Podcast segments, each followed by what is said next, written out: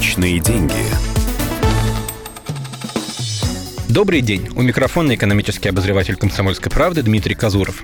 Сегодня мы поговорим о том, как экономить на продуктах и стоит ли вообще это делать. Статистика сообщает, что мы тратим на еду примерно треть от общей суммы наших расходов. Какой простор для экономии. Только не нужно выискивать на полках супермаркетов самые дешевые товары.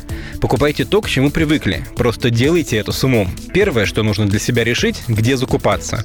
Многие выбирают долгие поездки в гипермаркеты. Цены там и правда, как правило, ниже, чем в магазинах на районе.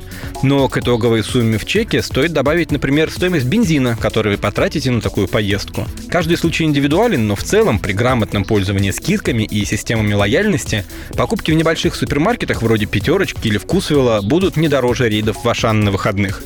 Зато время сэкономите. Кстати, о скидках. Вопреки распространенному убеждению, это не попытка магазина спихнуть полусгнивший товар. Чаще всего скидки предоставляет сам производитель. Так он увеличивает свою выручку. Распродажи помогают заводам и фабрикам быстрее оборачивать средства. Магазины, как правило, дают скидки на целые категории товаров, чья ценность вот-вот упадет.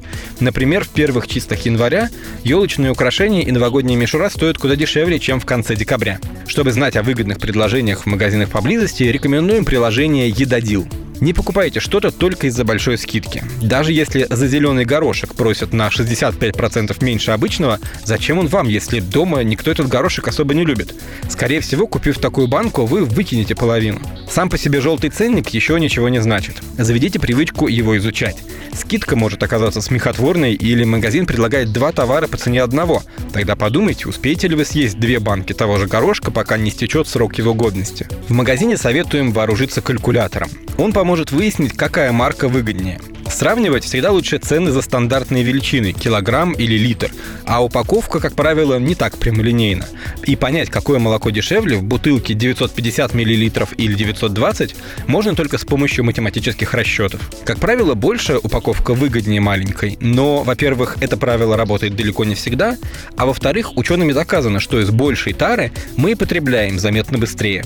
Итак, потратив немного времени и сил, чтобы разобраться в вопросе, вы сможете неплохо экономить на продуктах, не меняя свой привычный рацион. Личные деньги.